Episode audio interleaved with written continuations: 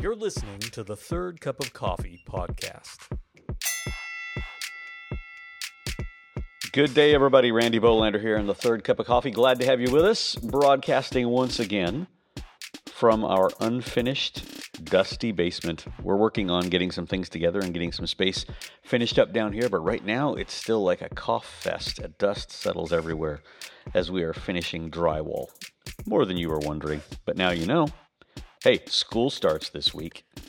Oh, yeah, school starts after a long, hot summer of uh, popsicles and trips to the pool and all those sorts of things. My tribe now enters a season of three ring binders and early mornings and lunches and bring it on. This is the first time, no, no joke, first time in 28 years that Kelsey and I will not have a small child in our home during the school year. It's been 28 years. Jackson's 28. And so from that point, we have had little ones in our home constantly. Now, I'm, I'm trying to think, there may have been times where they might have been school age and we were homeschooling, but we have never been empty house, like ever. And so we're off to the races. We'll see how this goes. Might be amazingly productive. Yesterday at the bridge, we talked about the idea of pursuing the fullness of God, overlaid that a little bit with the loss of the Ark of the Covenant and what it meant when suddenly Israel did not have that thing that made them different and brought them protection and power. Stay with us.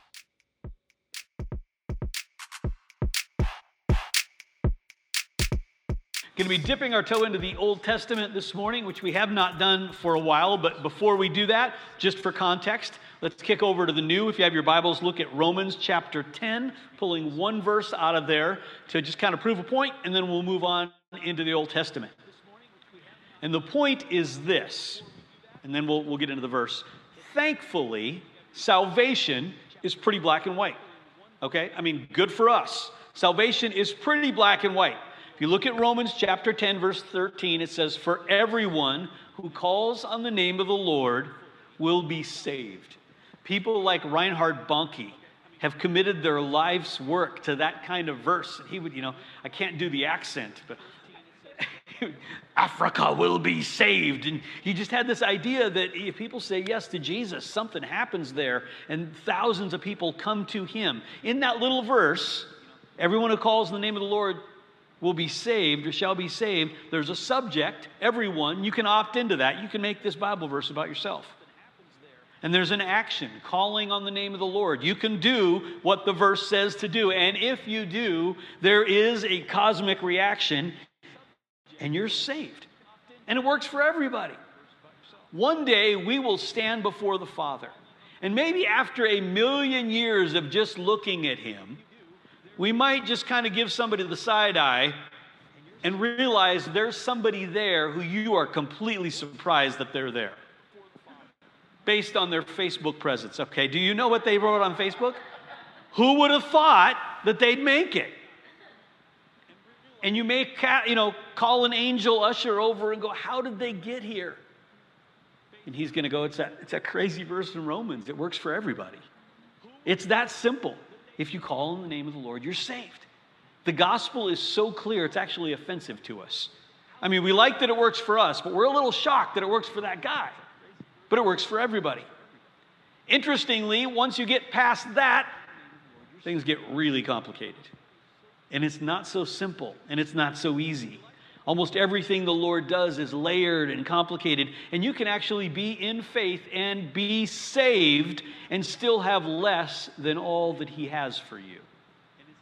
You can make it if that's your goal with a lot less of His presence in your life than is available to you because all who call on the name of the Lord will be saved, but not everybody walks in the fullness of what He has for them. Would you agree that he is better than you realize he is right now? Think about it, go back five years, you go, oh, he's better than I knew that he was. Okay? He's better than we know he is now. So if he's better than we know he is now, why would we not pursue it? You can be good with God in the way of salvation, and yet there can be distance in the deep recesses of your heart, in your residual struggle, and in your stuff. And it's not weakness to admit that, it's actually immaturity to deny it. The last two years have shown us all stuff in our heart that we did not know was there. So, you know, anger about things and frustration and irritation with people. And while we had our way, we were actually quite nice people. We're fine if nobody presses our buttons, but our buttons are getting pressed and there's stuff in there. And the Lord said, Yeah, yeah, you're saved. We're not questioning your salvation, but we could clean you up a little bit. And I could actually dwell within you in a strong and a powerful way, and you could host my presence if you wanted that. This week, we're going to talk about a group of people who had a form of religion. They were doing the stuff, and they were they had an identity of the people of God, but they decided to pursue the fullness of what it meant to be a person of God, and they found challenges along the way. Specifically, we're talking about David and the people he was leading. We're going to base this out of First Chronicles. So flip back to First Chronicles chapter 13. We'll also dive into Second Samuel a little bit because it's a parallel passage. If you ever read Chronicles, and then read the books of First and Second Samuel, and you go, "Did this happen twice?" No, it happened once. It's the, some of the same stories written from Ezra or the perspective of Samuel. So when those two stories coincide, coincide it's very interesting because you have two people telling the same story and often tell it almost identically. And what they tell us in this story is there is a difference between determining in your heart you want to honor God and actually hosting His presence in your life. There's, that's just two different things. And the first one is important. It's determined to honor him, but you can actually fall into that and want to just honor him out of pure grit and determination, and it becomes very much like legalism. Or you can ask him to allow you to host his presence in your everyday life, meaning not just talking about him once in a while, but actually talking with him throughout your day and recognizing that he dwells within you and saying, okay, if he's here, then how do I live? Have I created a space in my life where he can reside? Kelsey and I had a friend years ago, Rodney Dukes. Uh, Rodney was a big man, just, just big in every proportion. So big, honestly, that there was some furniture that that Rodney just could not. I'm just serious, couldn't sit in. And we got talking about it one day. And uh, I'm sure he brought it up because I wouldn't have. But he told me, he goes, Randy, there are times I enter a room. He goes, when I enter the room, the first thing that I do is I look around to see if there's anything here that can bear my weight. It's the first thing I think of. And when I realize there's not, I realize then we're not ready for me to come. Sometimes the Lord enters a room, he looks around and says, Is there anything here that can bear my weight? Like, is there anything here that can actually bear the weight of what it means for my presence to rest here? Sometimes when we don't sense his presence, might be a gift. Because we have not built the internal structure in which to host and bear the presence of the Lord. So, looking at First Chronicles, starting at 13, 1 and 2. David consulted with the commanders of thousands and of hundreds and with every leader. And he said to all the assembly of Israel, If it seems good to you, and from the Lord our God, let us send abroad to our brothers who remain in all the lands of Israel, as well as to the priests and the Levites in the cities that have pasture lands, that they may be gathered unto us. Now, here we see really David's pastoral side, because he realizes the people of Israel have been scattered all over creation. Even the the Levites, they're just all out over there. And he goes, Bring everybody together. We're going to go somewhere. We want to go somewhere together. And it's the pastor's heart. It is the heart of a pastor that everyone would get where we are going. Okay? It's one of the greatest challenges in pastoring is to bring people in from the fringes and go, no, no, come on, come on. We're going to do this all together. And that's what David was doing here. He's like, bring everybody all together because there are people who are of the Jewish ethnicity that are not really walking this out in the way the Lord told us to walk it out. They would identify as Jews, but they're not doing the Jewish stuff. They're kind of living their own lives. He goes, bring them all together. It will be a little bit like those who would identify as Christians, but they're really not walking in the fullness of it. And Pastor David, Pastor Warrior, Poet King David says, bring them all in. Because there were Jewish people out in the countryside who were the people of God and had a destiny that was greater than what they were living. And as a Christian, it is possible that we might not be very far off the way that those Jewish people are living. I mean, unless you are at the peak of your spiritual game, there is more than what you are experiencing. And we're kind of living off that sense of, well, we are who we are. And he's, yeah, you are, but you can be more. And we find that more together. King David was a character. I mean, warts and all. When he would go after something, he went after it with his whole heart. And throughout his life, he showed this intense hunger, this deep, deep hunger for the Lord, and would do almost anything to get it.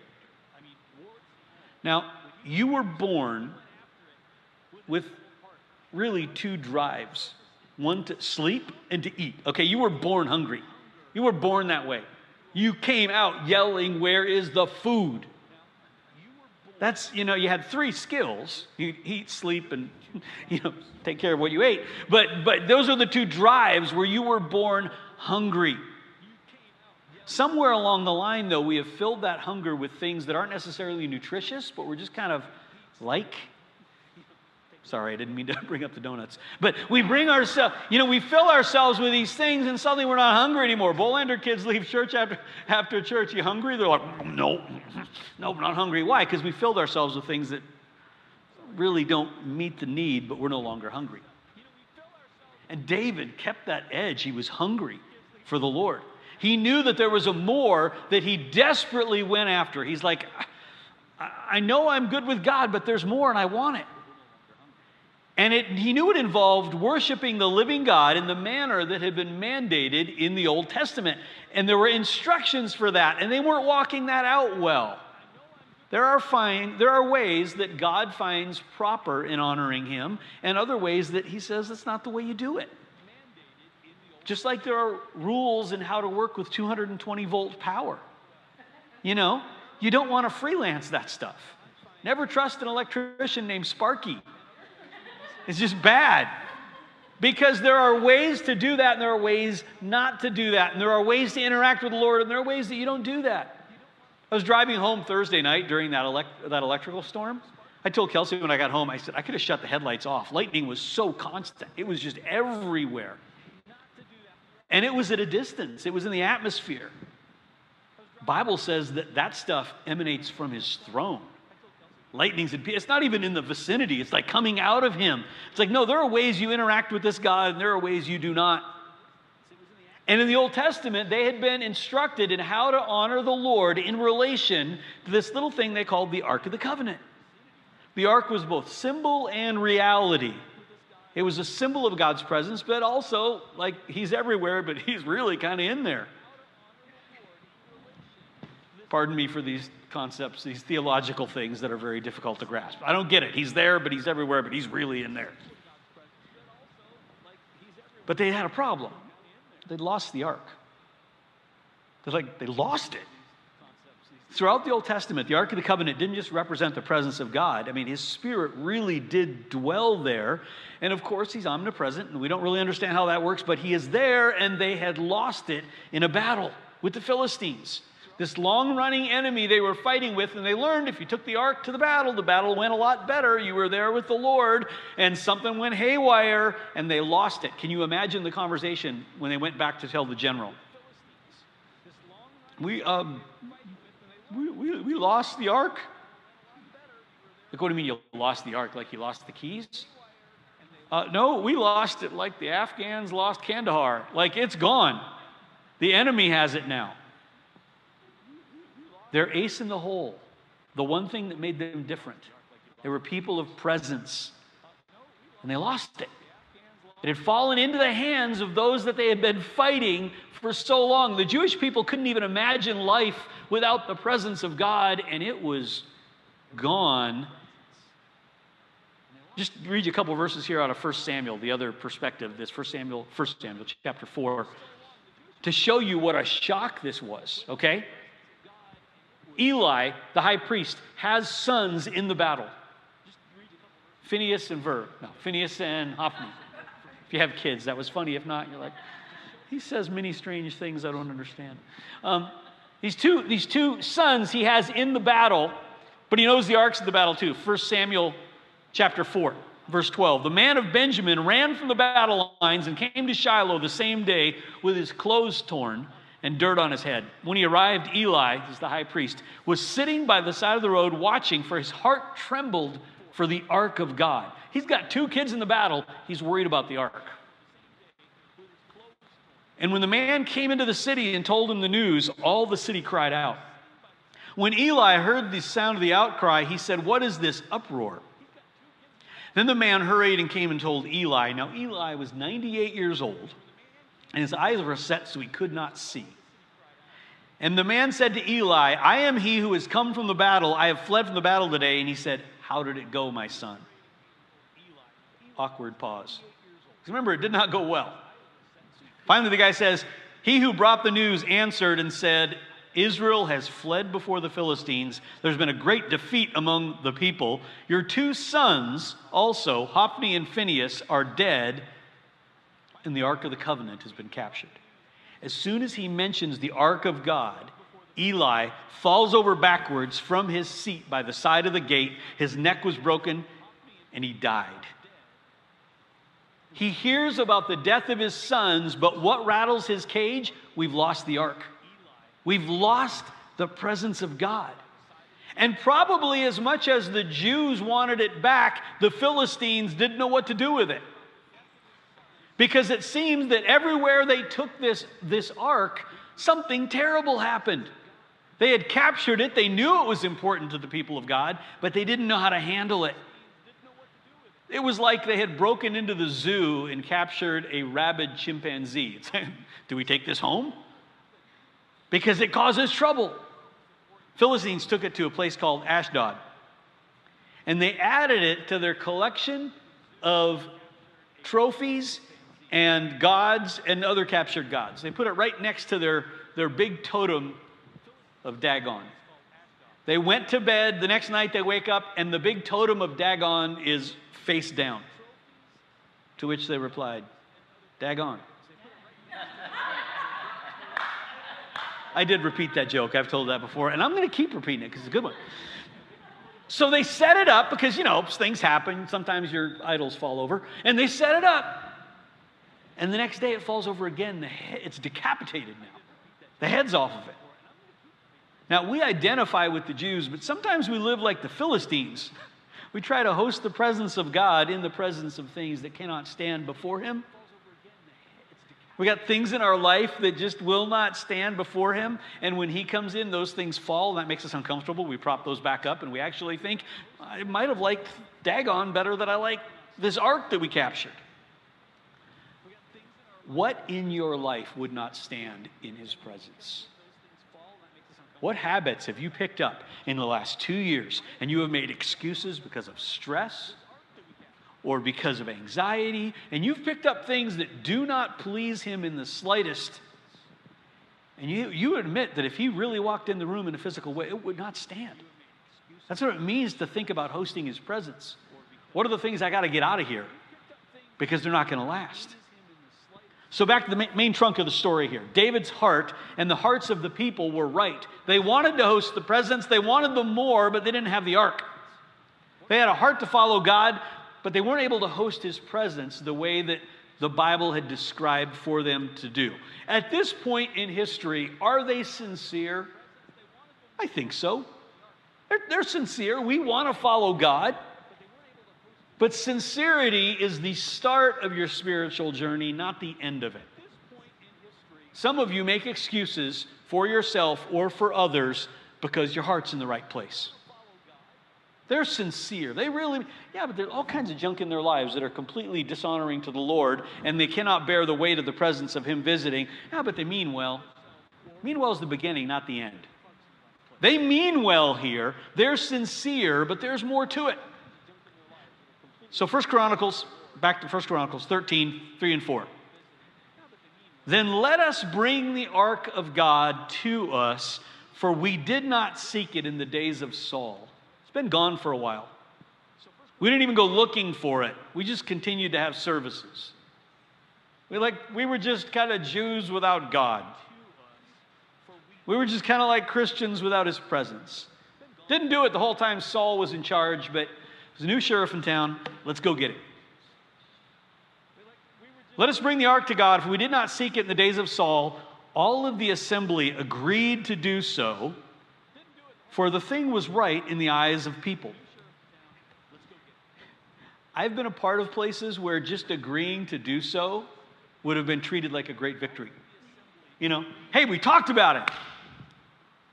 Andy Stanley pastors in Atlanta, a great speaker on leadership. And he actually pokes hard at people in ministry about this.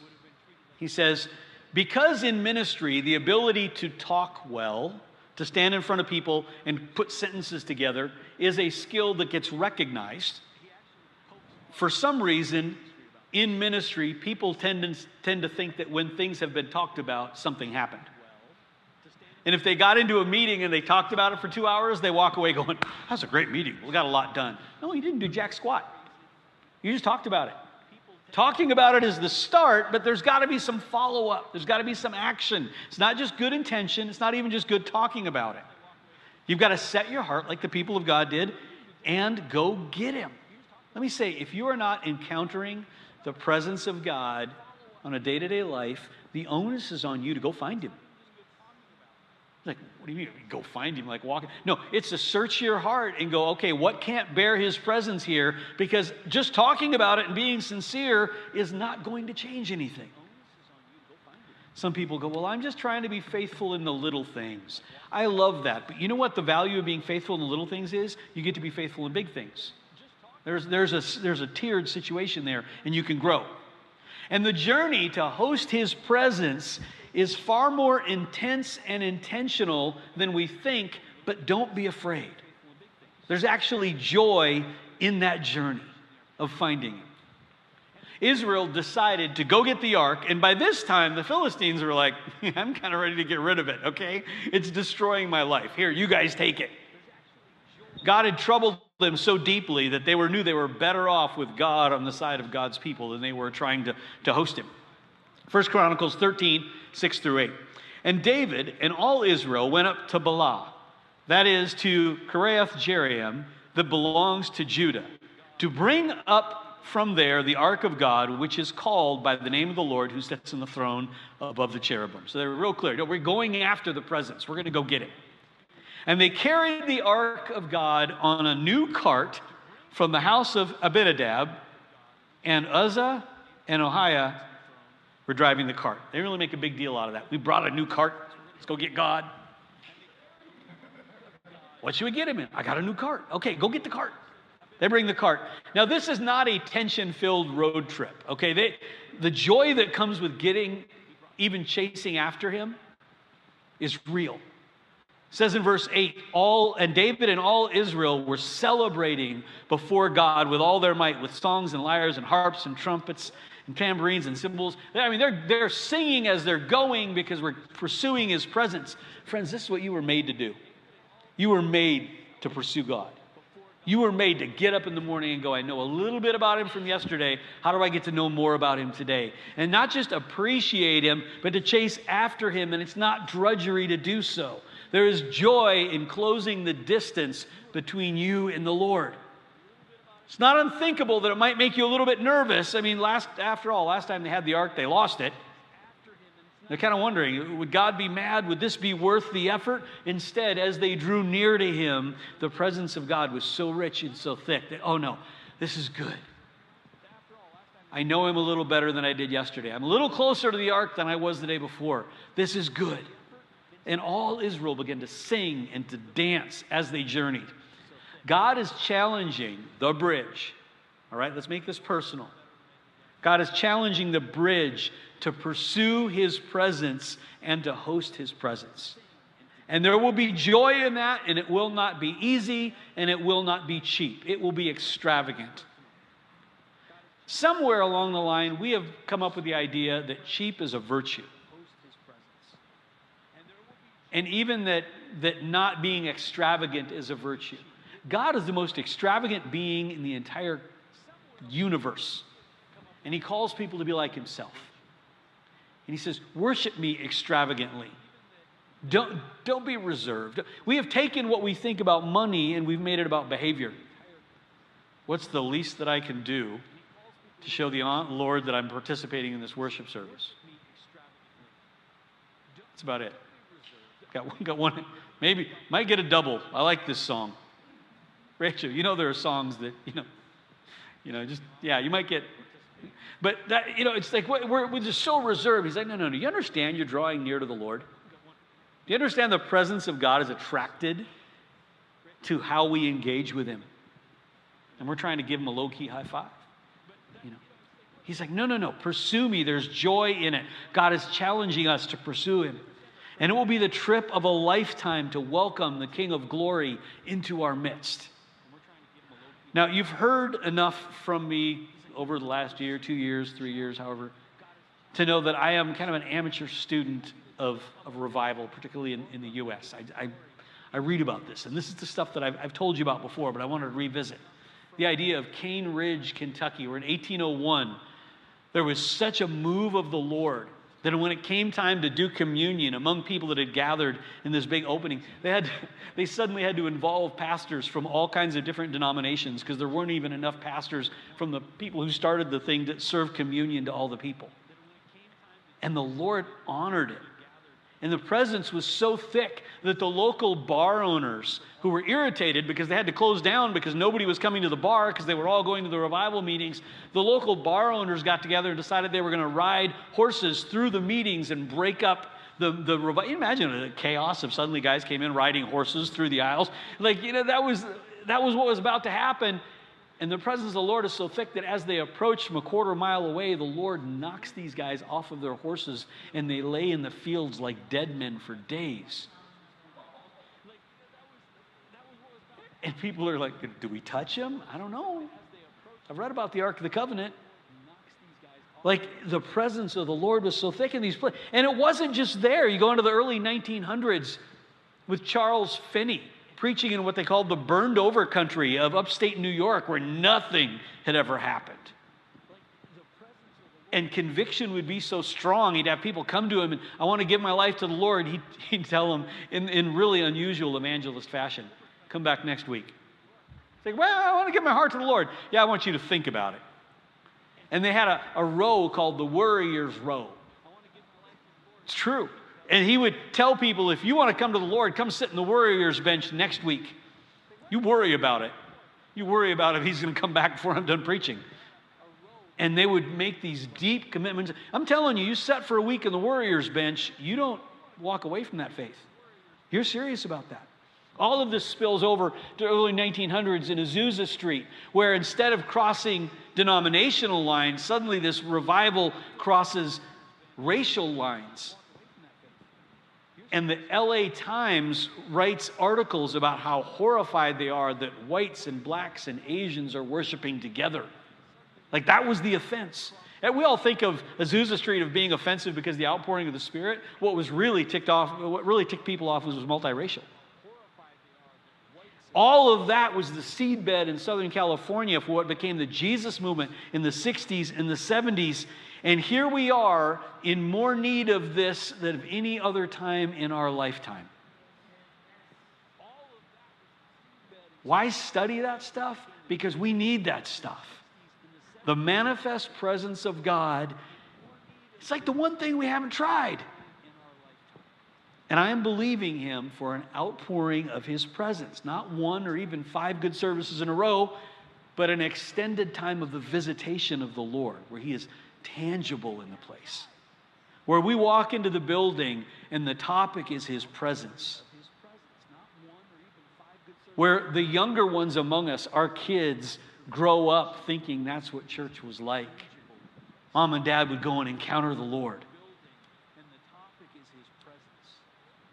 What it would do for the state of the body of Christ for us to consider hosting his presence instead of just giving him a high five as we go by on the weekend it would, be, it would do more for unity than you could possibly imagine. Because the umbrella covering everything from pettiness to deep sin, all of that stuff really gets encountered in the presence of the Lord. And it goes away. But because his presence departed, nobody noticed that he left. And when, he, when he's not present, there will always be these petty relational issues that we wrestle with. Back when Eli, the priest, died in shock because the covenant had, had been stolen, one of his daughters in law was pregnant. She has a baby. She's so heartbroken that even though she's dying in childbirth, she names the child Ichabod, or the glory of the Lord has departed. As a sign, he's gone. There are times we're honest, there'd be a sign over our own meetings that say, No glory. Would save time. Be like McDonald's putting up a sign saying the ice cream machine does not work. Save time. I mean, nobody goes there for the salad.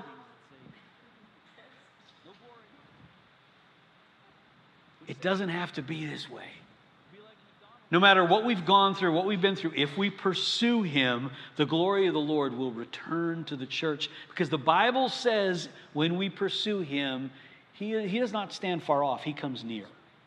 Even the beginning of our pursuit draws His heart. James 4 8, draw near to God, and He will draw near to you.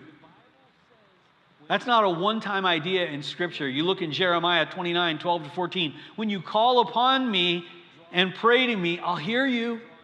Just call my name, I'll hear you. You draw near to me, I'll draw near to you. It goes on to say, You seek me, you'll find me. I actually want to be a part of your life. So, hosting this presence that we're hungry for, it is possible because his presence will reach those who reach for him. One thing to remember though, and we got to get this before we start asking him to come increased presence means increased responsibility. More revelation and understanding of who he is means more weight on the one bearing it. So if we're going to ask him to come, we got to build a piece of furniture in our hearts that will bear the weight of the Father. Here's how greater responsibilities played out. They're moving the ark back, and from the beginning, things are a little off. I mean, you don't notice it when you read it quickly, but we can tell because Scripture says they carried the ark of God on what, what we talk about? New cart. Ah, we got a wagon. Go get a wagon. This thing's heavy. But the ark was never meant to be put on a, on a cart. The ark was meant to be carried by Levites. It's really clear. I mean, there's massive passages in the Old Testament about how to move this thing around. Nowhere does it say, unless you have a cart. you know, carry it, da da da, walk six steps, da da, unless you have a cart. No, it's like there's no provision for carrying on a cart. So already they're taking shortcuts to get the presence back among them. They're already kind of using the world's standards. Well, you know, maybe we got those instructions before we invented the wheel. And now, with this new model or this new method, we can do it a new way.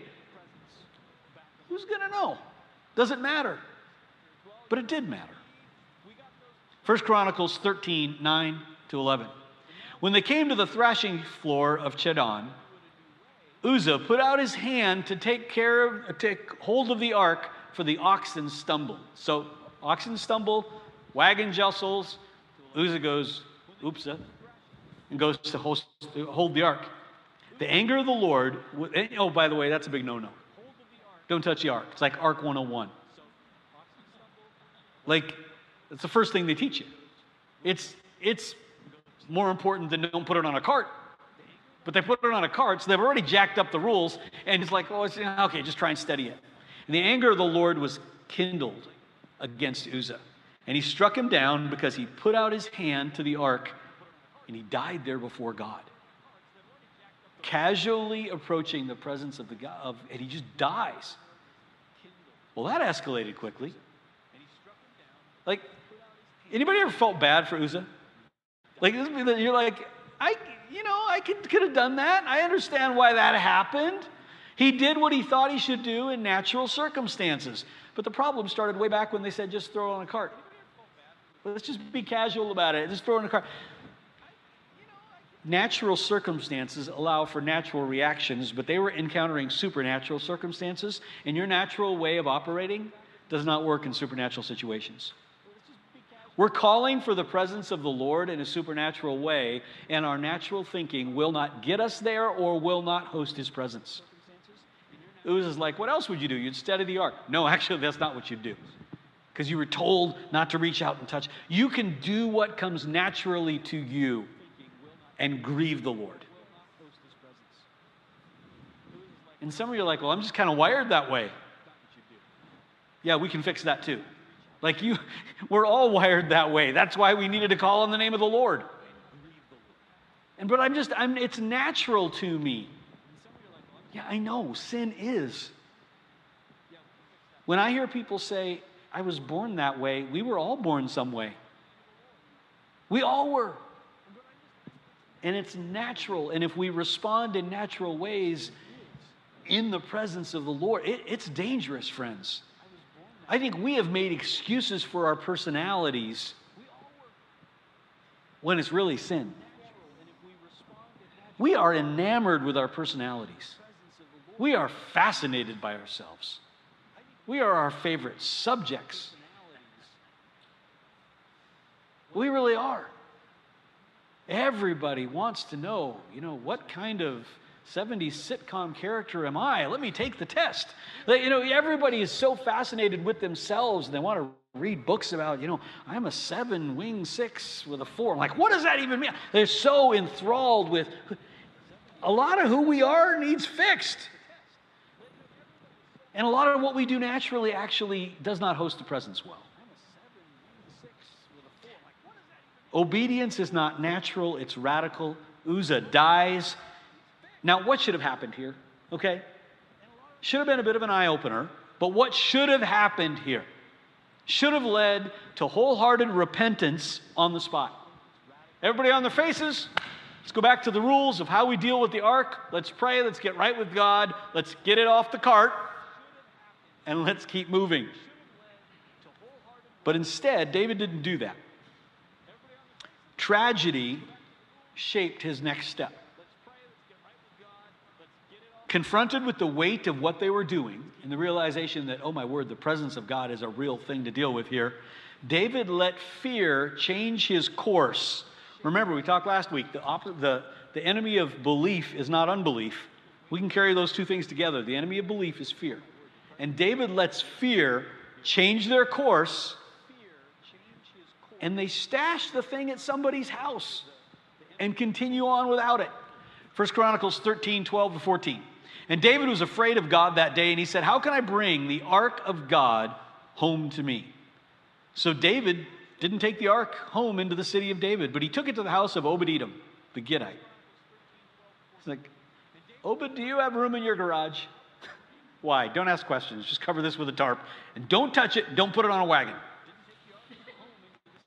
The ark of God remained in the household of Obed Edom for three months. And the Lord blessed the household of Obed Edom and all he had. For whatever reason, like suddenly Obed Edom's vegetables are getting bigger and his, his cows are having triplets and things are happening. And, but David goes on and for, for months they just, they allow, they allow a, what should have been a pause, should have been a comma to be a period because it didn't go the way they thought.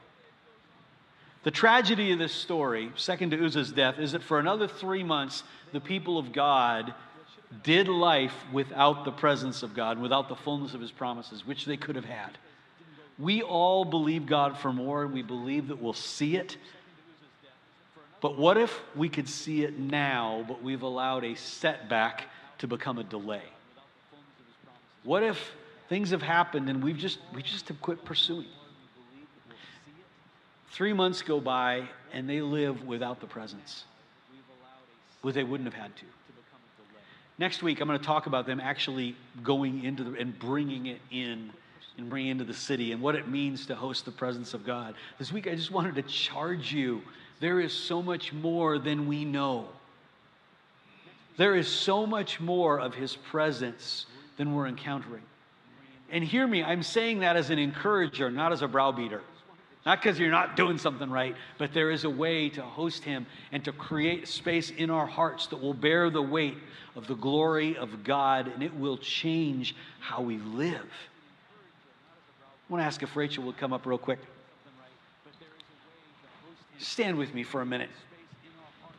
Some of you, as we've talked, you perceive a gap between the way you are living and the way you, one would need to live to host the presence of the Lord.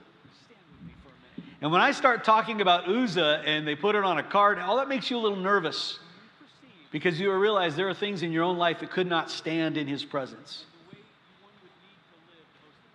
Friends, the beauty of the Lord is he gives us these stories so that our lives could be different. Not just so that we could be convicted, so that we could be free. I mean, that's, that's where he's going with this. Some of you find yourself acting natural in a situation. You're doing the best you can, but it's actually requiring a supernatural reaction from you. And the more you act naturally, the, digger, the deeper you dig yourself. And He wants to give you supernatural keys that will allow you to host His presence. Let's just take a few minutes here and enter into worship. Father, we love you. More than anything, we want to know your presence. We want to make space in our own hearts, whatever those things are that you look around the room and go, I can't sit there. We ask you to bring them to the surface and remove them now, Jesus. Heal my heart and make it clean. Yes, Jesus, make it clean. Open up my to the things unseen. Show me how to love like you have loved me. Reveal our own hearts to us, God. Break my heart for what breaks yours.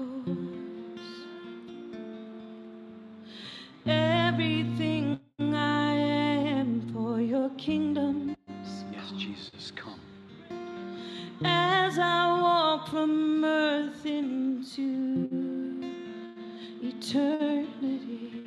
Make that song a prayer this morning. Just take a few minutes here. Just begin to invite him in. We want to host your presence, Father. There's nothing worth more Yes, that Jesus. could ever come close. Nothing can compare. You're my living hope. We're hungry for your presence, Jesus. Yeah, your presence, Lord. Just invite him in. Allow him to reveal things to your heart. Come, Jesus. I've tasted and seen of the sweetest of loves, where my heart becomes free and my shame is undone. This isn't about shame and about feeling bad. This is about ridding ourselves so there's room for Your him. to sit. presence, Lord. Come, Lord Jesus. Holy Spirit, you are welcome. Begin to lift your hands and sing that to him. You're welcome here. Come flood this place and fill the atmosphere. Come, Lord Jesus. Your glory,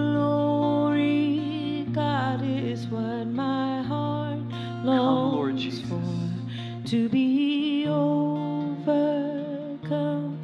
by your presence. Just lift your voices. He wants to hear your voice. Sing it to him. Lord, Holy Spirit, you are welcome. You are welcome in this place, Father God. Come flood this place and fill the atmosphere. Your glory,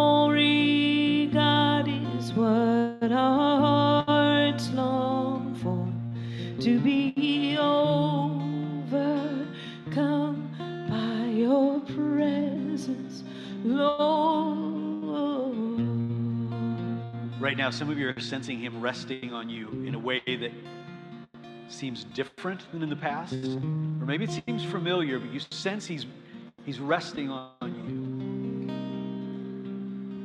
in a supernatural way. Your hands feel a burning, your heart is fluttering. That's Him. Press in. You draw near to Him, He draws near to you. Come, Lord Jesus. I need you more. Yes, Jesus. More than yesterday, I need you more. Come, Lord Jesus. More than words can say, I need you more than ever before. I need you more.